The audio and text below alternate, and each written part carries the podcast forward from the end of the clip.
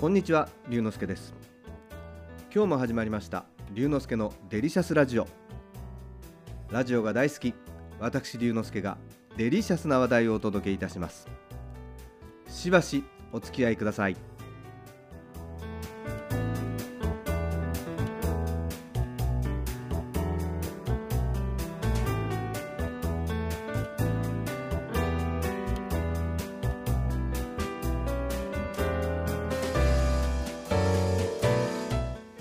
今日は料理の話をいたします。僕は料理を作るのが好きなんです。特に玉ねぎを炒めるのがお気に入り。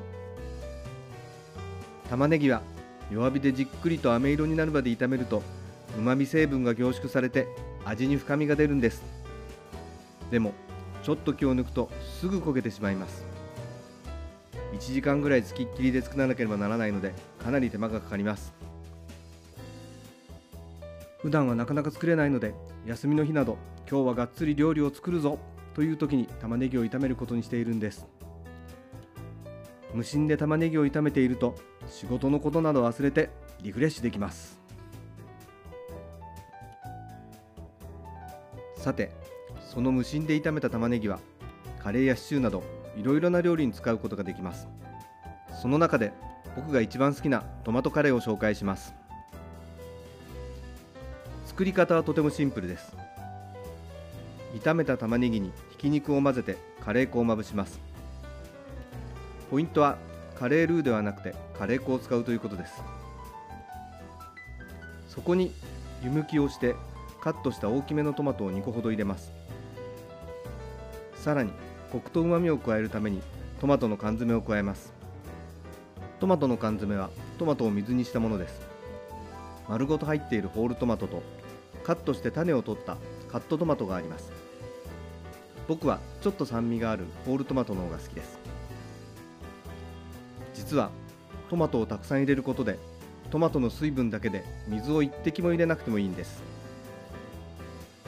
あとは好みに応じて人参、じゃがいも、コーンそしてきのこなどを入れることでいろいろなバリエーションを作ることができます。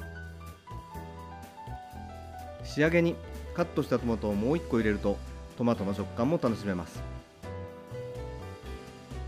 ご飯は黄色いサフランご飯が理想的なのですがサフランは価格が高いので僕はいつもターメリックを使います。ご飯を炊くときに水にターメリックを混ぜておくと綺麗な黄色いご飯が炊き上がります。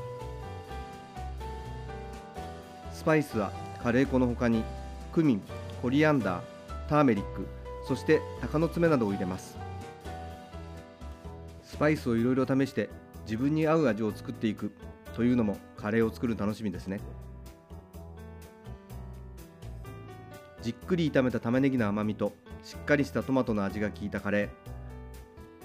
僕の自慢の料理です。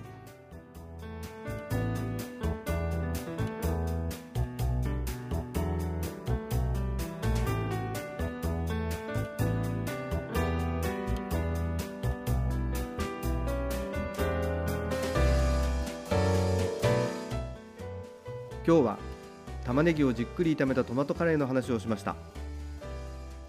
楽しんでいただけましたか？龍之介のデリシャスラジオ。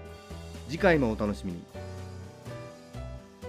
お相手は龍之介こと新田龍でした。